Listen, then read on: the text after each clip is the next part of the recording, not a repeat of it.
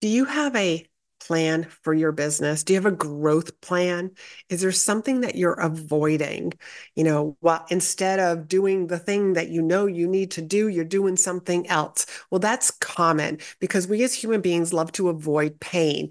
Today, I am bringing on a guest. Her first name is Celi, and she has a unbelievable background, a variety of things, and has started building businesses at the age of 11. She just didn't realize what she was actually doing at the age of 11, but through the years has really fine tune it. And that's what she does for entrepreneurs today. No matter what you are, a service or a product business, stick around for this interview because it is so damn juicy. Let's get on to the show.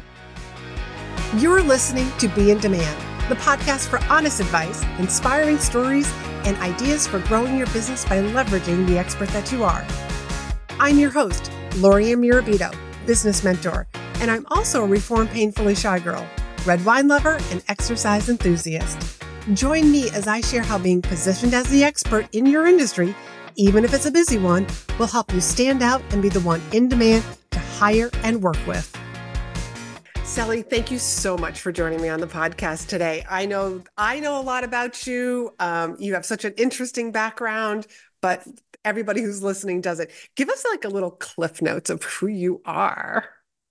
Uh, well, thanks for having me. First of all, I love talking to you about all the things. So thank you.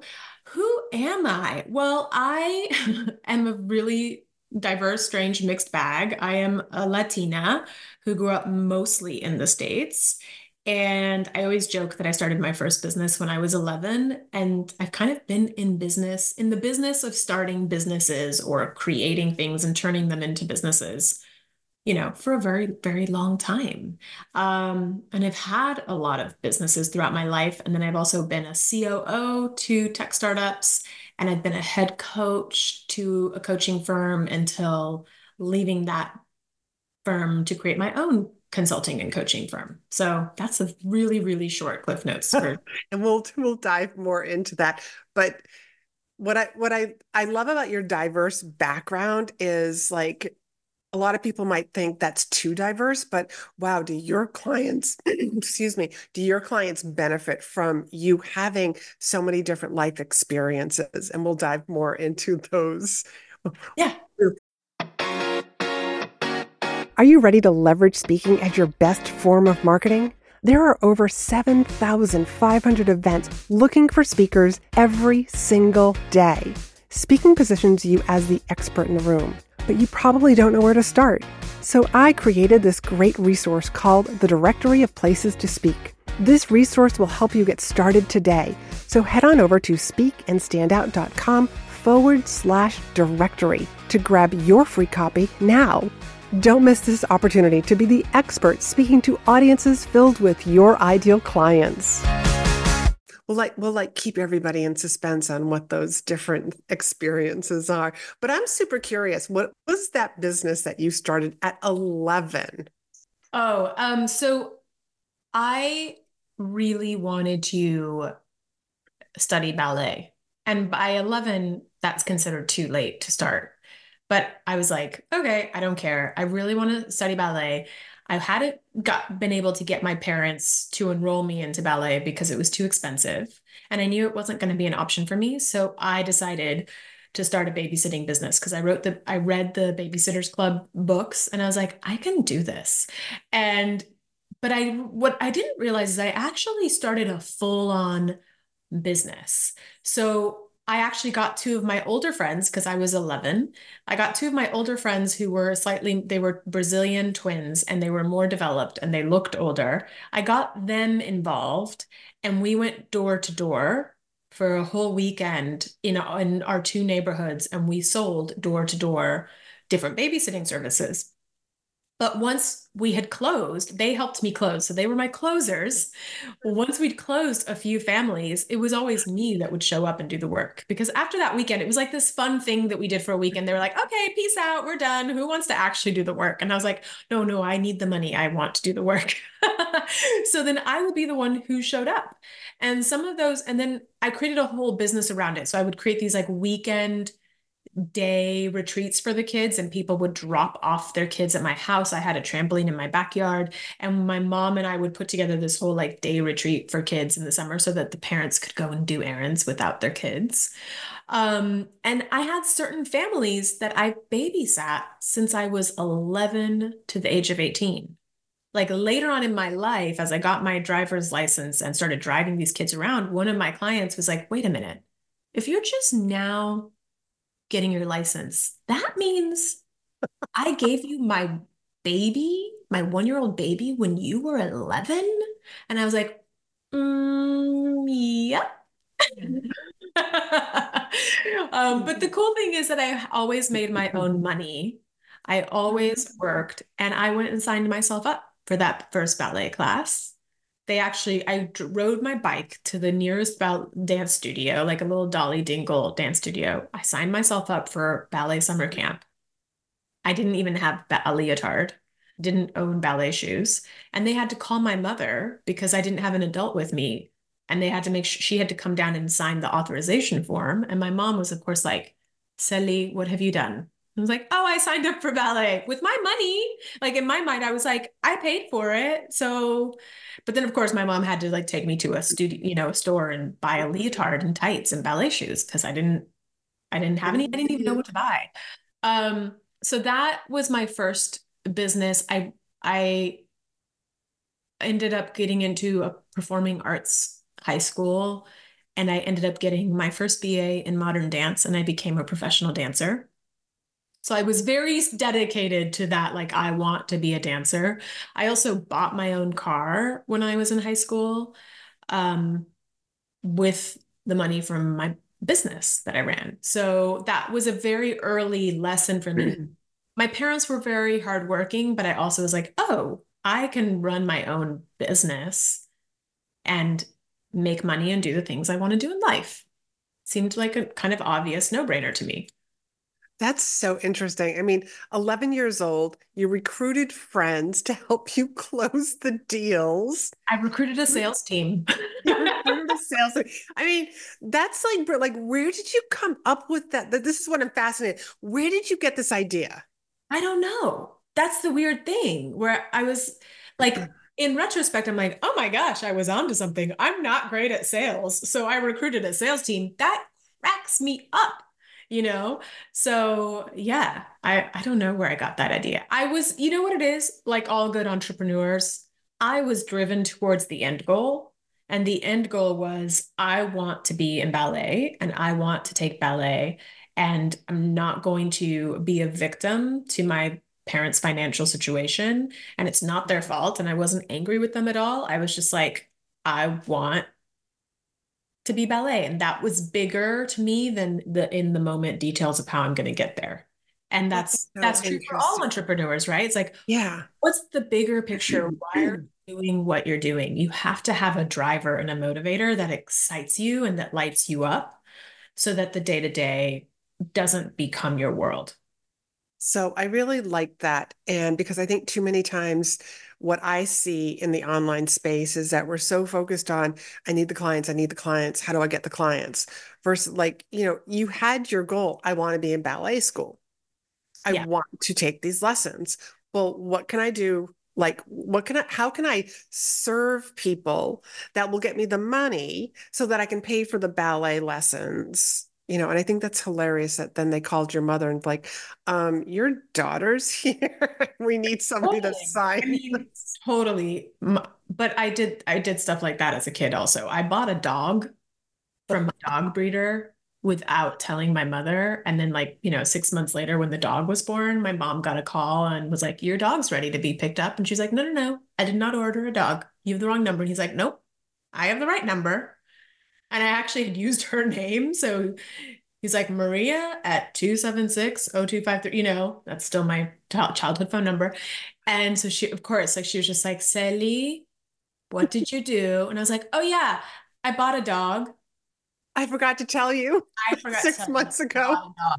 And I did buy the dog, and my mother is so awesome that we did pick up the dog. And I bought a Siberian Husky because I was like a little nerdy researcher kid and had researched that was the dog I wanted. And I did have a Siberian Husky growing up because I bought it with my money. for you. So you've just always been like, I'm just to use your words that you used earlier, like, I'm not going to be a victim. Here's what I want. And I know that I need the money to get there. So you just sound like like you were very creative as a young child. Like, how do I how do I solve this problem? Yes. Totally. And now, ironically, all I do is just solve problems for my clients, right? Like that's yes. just yes, which is fun because it's innately a part of who I am. So, what would you say, like, of all your past experiences and jobs working for other people, because you've also been a COO, like, which one would you say was the, like, I'm so glad I did that because, like, I got so much from it? You know, I got so much from every single business I've had. I mean, you, I was a professional tango dancer and professional tango teacher. And I always joke with my clients that I learned how to coach thanks to teaching tango because tango is such a hard dance to learn that you have to find really clever, creative ways to teach something heady to somebody and then they have to embody it. So I had to learn that not everybody hears the same thing the same way. So I'd had mm-hmm. to like start telling stories and metaphor and analogies just to get somebody to do something. I learned about the psychology of people through teaching tango. Um, but I think that the business, I in my 20s, I moved back to Argentina to study fashion design as my second degree, and I started a fashion line. And I think I just want to add a little sarcasm. Of course you did. yeah, I know. And God, I always joked in the middle of people always like, that's so cool. You were really young and you have your own. I mean, I literally ran my fashion line by day and was dancing tango at night. Good for you. This tango is a nighttime activity. Um, I also never drank in my life because that's the cool thing about the tango scene is that it's such a dance that takes so much focus that there's no like drinking and drugs in that scene because everybody's like it's midnight, but everybody's really awake and really focused. It's such an interesting. Nice, nice. Um, but that business, I literally soup to nuts had built it. I would draw a drawing. I would then create the pattern. I would then create the sample. I would sew the sample. I would fix the sample. I would perfect it. I would then take the pattern and the sample to a seamstress or to a mini factory. I eventually created my own little seamstress team I would then take photos of it. I would market it. I would make flyers about my brand. I eventually had a little shop. I eventually had vendors all over the world. I built a full on supply chain business, soup to nuts from beginning to end.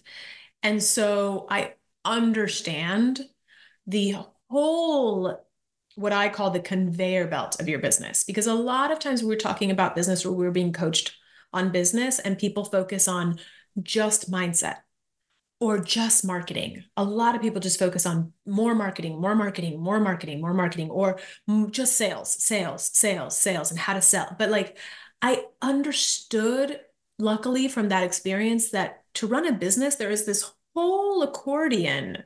There's all these different departments that need to be interwoven and talk to each other for it to work. And it worked because I, unfortunately, was the leader of every department. Mm-hmm. And that business totally ran me into the ground mm. for sure. And I had a lot of tough lessons that I learned from that. But then when I went on to get an MBA after that and I worked for startups, I started to see the breakdown in startups and even in corporate because the departments weren't talking to each other. Yeah. And so that's kind of how I coach is thanks to having started that business and then worked in startups tech startups, um, health and wellness startups, and then I've worked in corporate sales and brand partnerships because I understand supply chain. So I've had really interesting professional experiences, but the way I coach and teach is from watching where businesses break down. And a lot of times our natural, this happens in startup and this happens in corporate and this happens for entrepreneurs. Our mm-hmm. natural mm-hmm. inclination is to, to kind of just turn a blind eye to what's not working. Right. I agree. And we're just going to do more marketing Yes. Like, oh, that app, that guy, he's selling me the solution because he's going to teach me another marketing hack. I'm going to do it. Okay. Yep. Oh, I'm just going to keep like not looking at, I know something's not working, but I'm just going to keep not looking at it because we naturally avoid pain. It's a human trait. We our brains are wired to avoid pain, fear, discomfort. And so we naturally don't look at the full breadth of our business. We don't look at that full conveyor belt because we're actually wired that way. There's nothing wrong with us. We're wired to avoid the things we feel like we're not good at. We're wired to like not look at that department that doesn't work well or that employee that's not employing well, you know?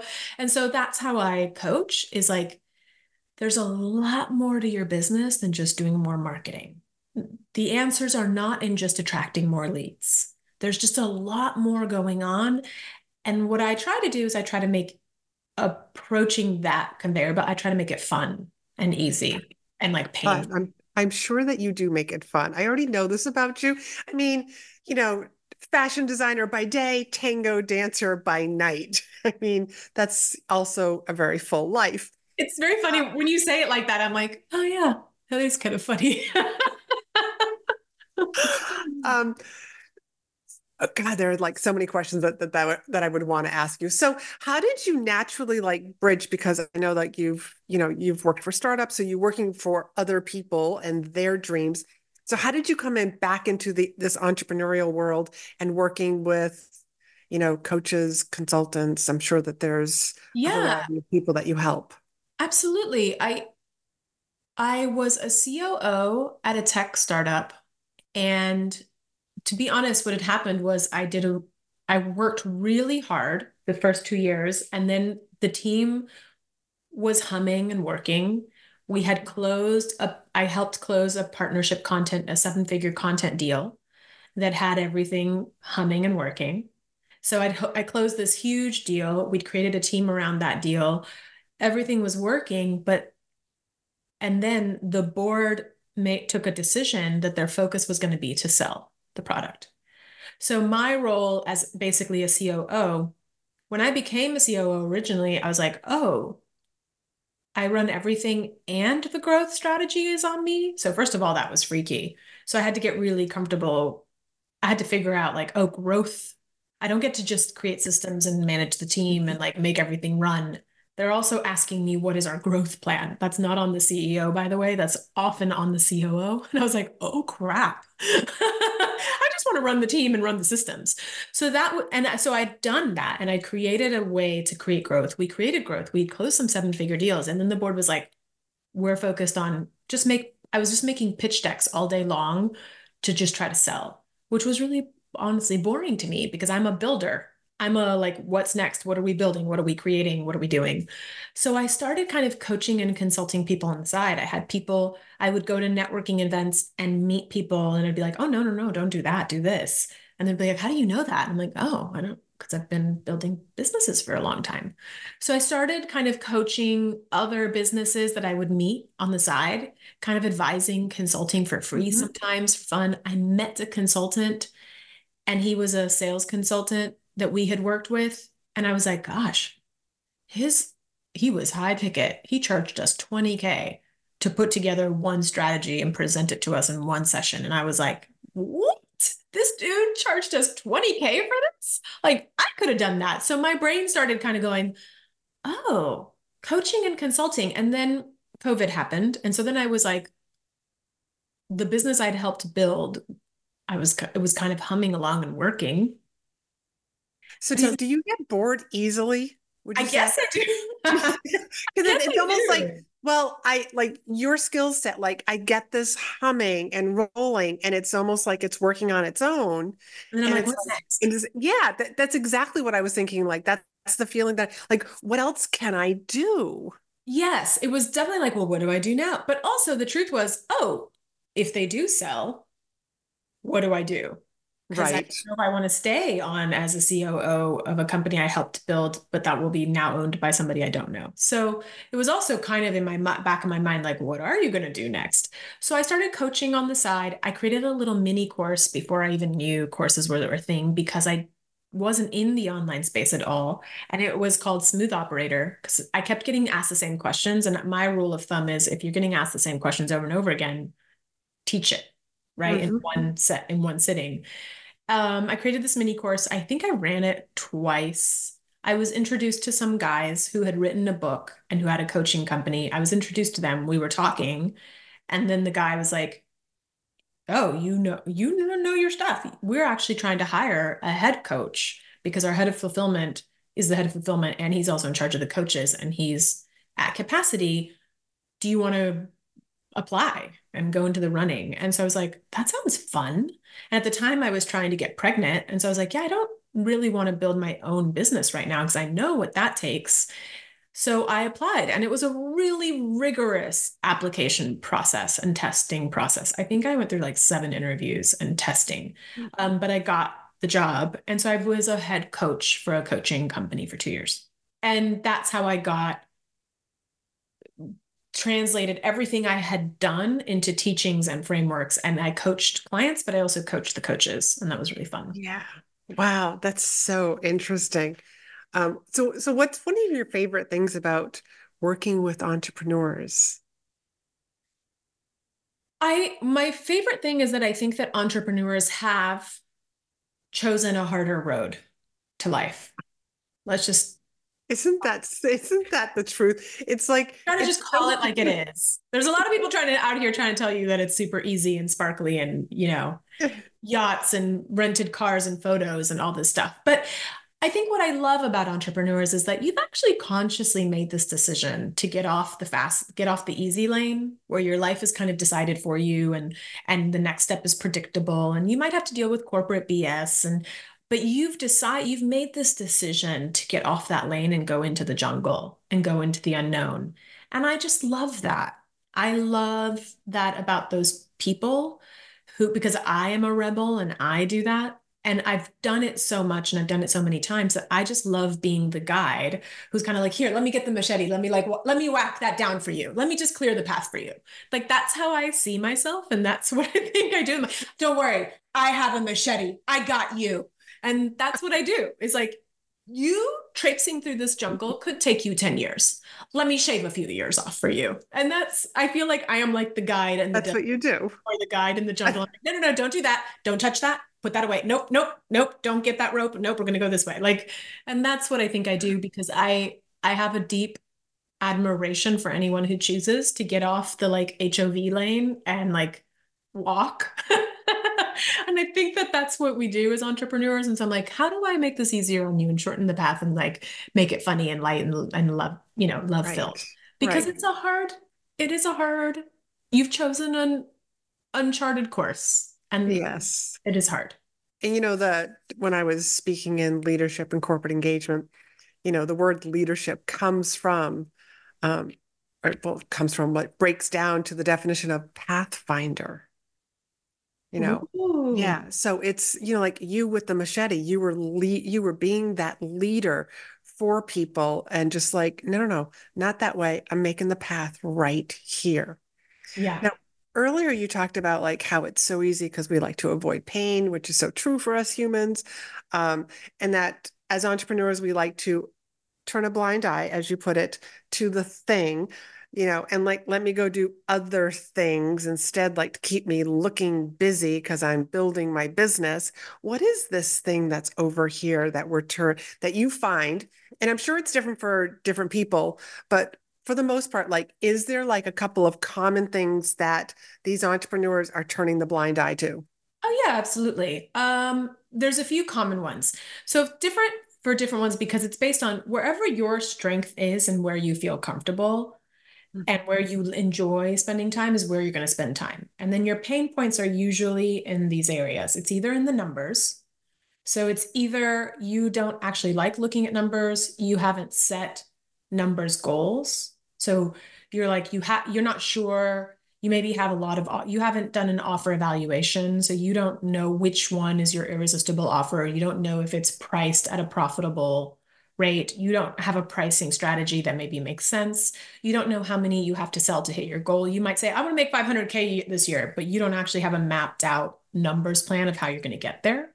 So some people don't look at the numbers and just say, I want to make 500K and then wonder why they don't get there.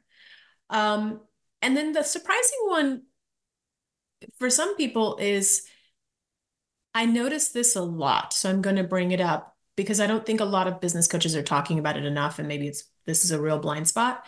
There's something in business called product market fit.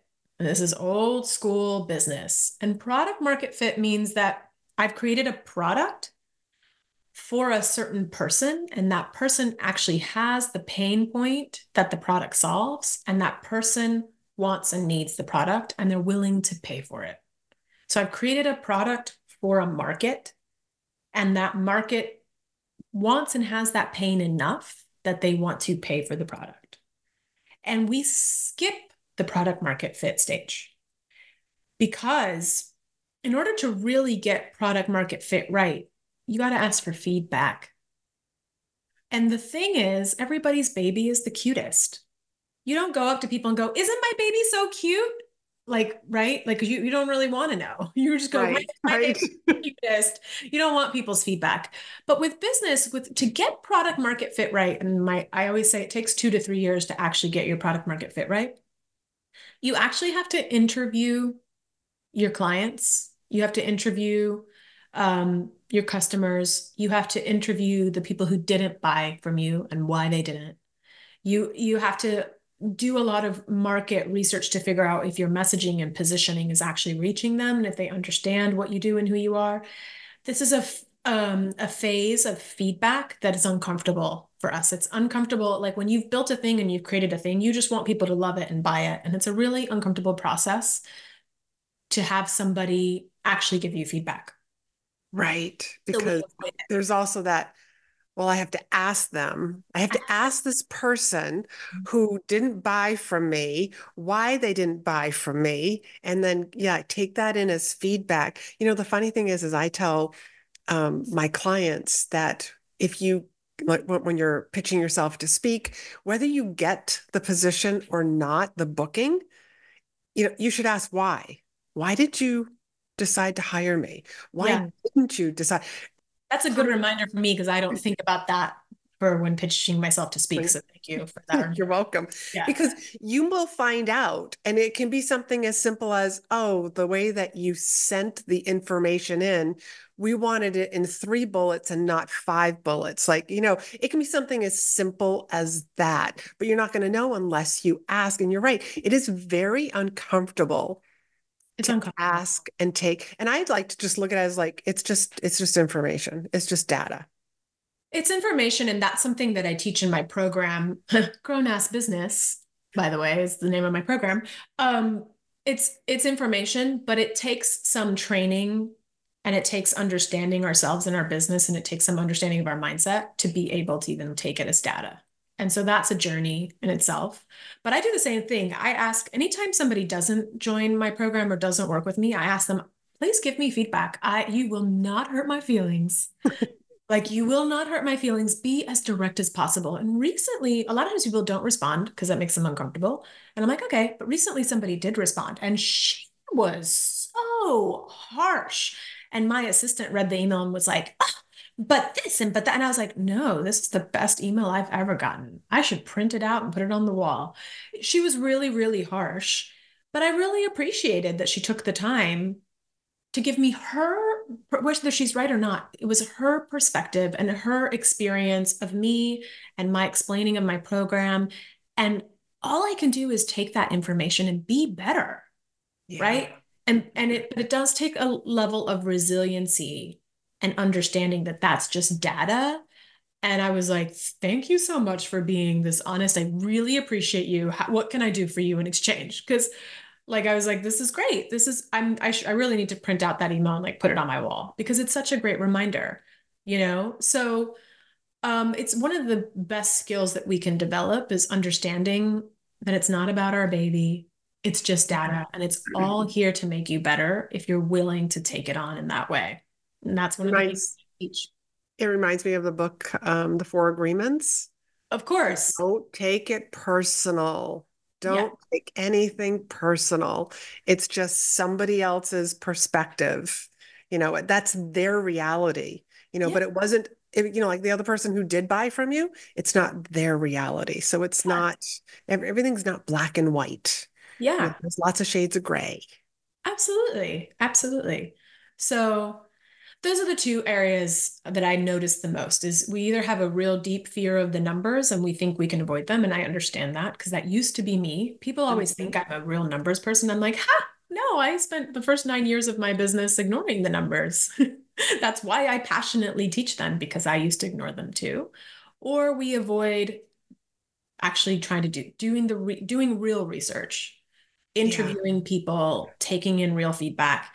And I teach how to do this in my program. But even myself, what I've done is sometimes I've hired an external person to interview people in my program for feedback so that they could talk to somebody without having to look at me and give me feedback. Oh, that's I brilliant. I wanted honest, honest, honest feedback from them.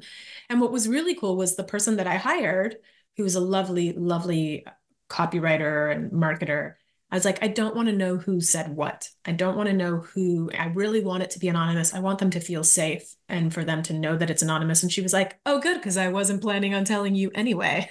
and I was That's, like, We're going to get along. Yes. And then I saw the, you know, I saw the answers and I was like, oh, I want to know who said that. You know, but it was really cool. I genuinely don't know. Um, so there's a lot of ways to make sure that you're getting real feedback about your marketing and your products and your services and how you're communicating them.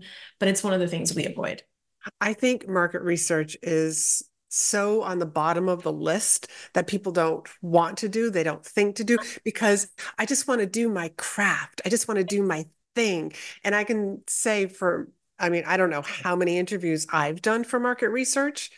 Um, you and I might have to talk about questions again, or I might just have to have you come back on the show and talk about, like, dive into market research because I think it is so valuable. Oh, it is an entire module in my foundations program, how to do it. Because when we, when you and I say market research, let's clarify for your audience. Yes. We're not talking about Google data we're not talking about yep. generic avatar, how old is your person and what magazines do they read? And we're not talking about that. We're talking about do you understand their deepest pains, frustrations? Do you actually have a product or tool or service that solves that pain? Do you know how to speak to their desires? Do you know them? Not, I don't care where they, I don't, it's not demographics, right? Market research to mm-hmm. me is like, do you actually are you in enough contact and close proximity to your audience that you understand what they need and want? And are you the are you the right person? And do you have a product that actually solves that problem? Yes. And it's about asking the right questions. Yes. And being super curious and hearing what they say and what they don't say so that you can just get more clarity with those questions. Um, earlier, when you were talking about your COO position and how they were expecting you also to not just um, not just do the slide decks and um, but you had to like do some sort of like visioning i think. You did like the plan and oh, you said it to, was so uncomfortable come up with the growth plan. The growth plan thank you. You were like i was so uncomfortable. Yeah. how did you get you know how did you get comfortable with being uncomfortable well i think that is a special skill that I have, and that's something I try to teach. So I um I I put myself in this situation where I got myself into the COO role, and then I found myself in front of a board who was like, "Oh yeah, your job's also to tell us what the growth plan is here. What's your growth plan, dude?" And I was like, "But you know, I had to go home and go, wait, this was the job I wanted." I mean, I like vied for this job. I convinced them that I was the person. So, do you actually want to be a COO? And I loved being a COO, by the way. I love leading teams towards a goal. It's really fun for me. I love a challenge. So I got went home and started researching. I was like, but but the uh, the discomfort comes from like, do you still want this? You always it's again, it's always about the bigger vision. Mm-hmm. Do you want it enough to come up against your discomfort and and dance with your discomfort and face your discomfort enough and step into the discomfort and figure out who are you on the other side of the discomfort? You have to want it enough. And so I was like, oh yeah, I still want to be the CEO of this company. I believe in what the product is. I believe in the mission. I believe we can change the world with this mental health app. Um, so now I got to go learn about growth strategies. and I went on a like research tirade. But then, you know, my corporate sales background that I what I'd learned about numbers in my MBA, what I'd learned about numbers really in corporate sales, I start I worked with our CFO to put together a plan. Like I just went into like full on nerdy. You just, you just Here's a problem. It. I got to solve it. And then I learned like, oh, I understand growth strategy. Well, here's what I love oh, about oh, this story is and the way that you explained it is there's no victim mentality in there. You didn't go home and say, This is not the job that I interviewed for. Why are they throwing this on me now? It's not my job. You're like, you were just like, Oh, I really like this job. I fought for it. Now I'm going to go figure out how to do this yeah. growth stuff. Yeah. and, and you just dive in and learn it. You just made a really good point because it was unfair. Because there was a CEO and there was a founder, and then there was me and I was an employee and they were not. They were equity shareholders. Mm-hmm. And it should not have been put on my shoulders. You're right. It was unfair. But the board knew both of those people were not going to build a growth plan. Right. And they knew if they pressured me, I would. And they were right. I did. Okay. So that was their blind spot. Yeah, in a way. I, I mean, I actually think they, yeah, yeah. I mean, but uh, honestly, the founder uh, of that company is great. And she was doing what a founder should do. She was an influencer, she was marketing, she was having conversations, she was networking, she was talking to VCs, she was like, she was in her sauce. And the CEO, he was more of a CTO and he wasn't stepping up as a CEO. He wasn't being a leader of all the teams. He was more of a leading just the tech team. And so they were like, yeah, the whole growth strategy for the company, that's on you, boo. And I was like, oh my God. Really? But but you're so, but I know that you're so grateful that that happened. You've learned so many lessons. That was like probably one of the cool. I learned a lot from that job, and I had so much fun leading a team towards like big goals. Um, but that was probably one of the coolest things I learned in that job was, oh, I understand growth strategy. Like I can build a growth strategy, and and that changed me in my brain. Right, that that experience meant I could build growth strategies for others and I believe in unique custom growth strategies because everyone's business is different, everyone's goals is different. And therefore, you deserve to have a custom growth strategy built for your vision and your goals. By the way, just got to drop that because there is no cookie cutter growth strategy for none. Not nothing, nothing is cookie cutter. Yeah not even when like I work with my clients are always like, well, how do we do like I don't do cookie cutter because like my very first um, session with a private client is is about the only session that I completely take over. You know, I want to know like all your habits, favorite books, how you met your husband. I mean, like, because this is how I bring people's personalities into their speech and then help the humorist, um, because I have a humor specialist who helps um, my clients punch up the humor in their speeches. You know, so I give him that information and then he'll, he'll like, he just, we're going to make it funny also. But it's all about, it's not cookie cutter. It's not here's your opening, you know, middle and ending. Oh my gosh. Yeah. What you know, speaking of lessons, what was your biggest lesson last year? Oh, did you read my email? I just very openly shared like my biggest, hardest lessons last year. Um, I'm trying to remember. I'm remembering like number five and number six, and I can't remember what I said number one was. We'll talk about five and six, and I'm sure that'll spark your memory for number I will, one. So here's what I will say. Um, for me, one of the biggest lessons was I can no longer be the CEO and the COO at the same time. Mm. I'm a great COO and I can get into the back end and I can fix things and I can lead teams and I can whip teams into place and I can train somebody and I can onboard somebody. I can no longer do that while I'm building a really big company and I have a really big vision for my company, which I've shared publicly. I can no longer hold those hats. So I can no longer hire junior people that need a lot of hand holding and coaching. Mm-hmm. I have to hire people who are a little bit more skilled and trained and are on the ride with me. That was a mm-hmm. painful lesson to learn because I kept hiring people that still needed a lot of coaching and hand holding. I was like, oh, I can do that. I've done that before. I don't have the bandwidth to do that anymore. So that was a real come up against my own ego moment. And another one was I'm a really good strategist. But sometimes when you are busy and overwhelmed and you receive a referral from a friend that you love and trust and or you admire or respect, there were a lot of situations where I took people's referrals and just went for something or did something or hired someone or joined a program or joined a networking group based off of a referral and not doing my full like due diligence and also my internal check-in that mm-hmm. I teach my mm-hmm. clients to do, which is like, do I really need this right now? Is this community group networking service? Is this something that I actually need right now? And is it aligned with my goals this year and my strategy for this year? I didn't do that for myself. So I took people's referrals and spent money on things I didn't need to spend money. So even mm-hmm. if somebody that you love and trust and respect refers something doesn't mean and because they've had a good experience with it doesn't mean it's good for you and it works for you. And it works for you in your business right now and what you're doing right now.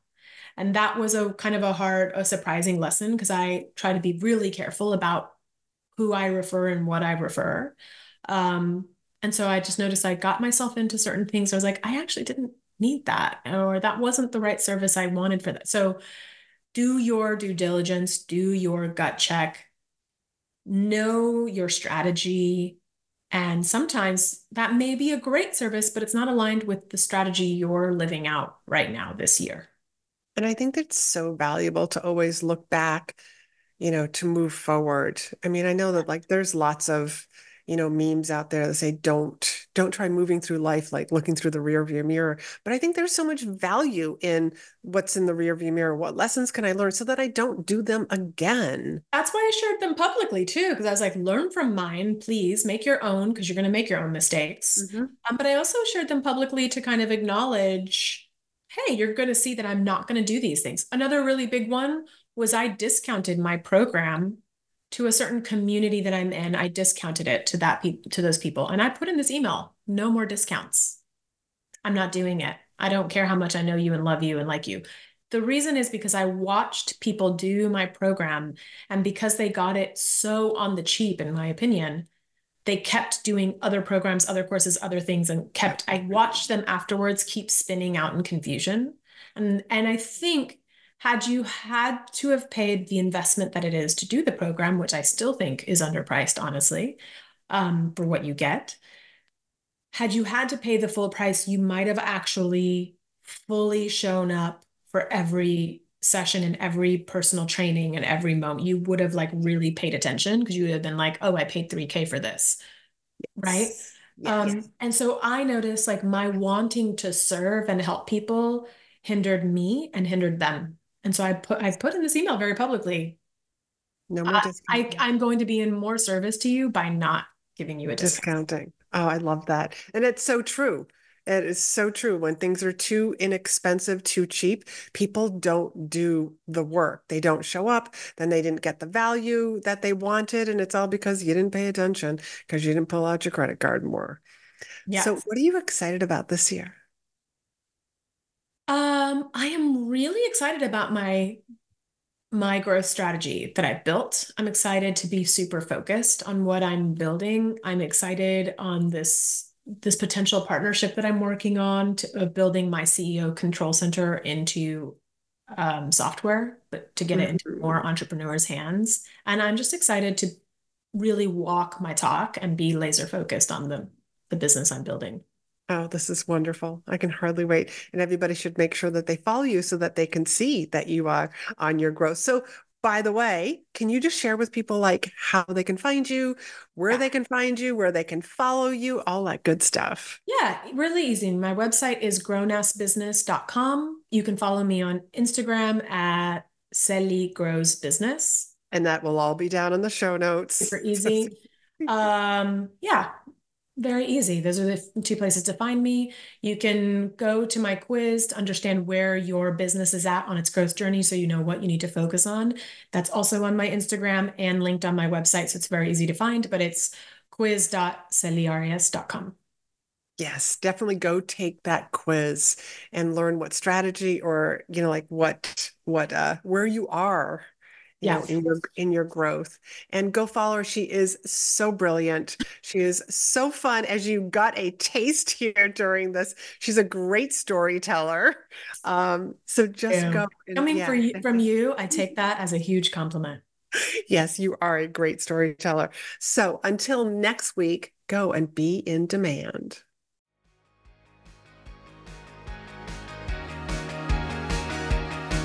Thanks for hanging out with me. Be sure to hit the subscribe button so you never miss an episode. And join me over in my private Facebook group for more tips, community, and free trainings. You'll find the link in the show notes. You can also help this podcast reach more listeners by leaving a review. And as a thank you, each month I pick one of my reviewers to win a free coaching call with me. So if you haven't done so already, please leave a review and you could be the next winner.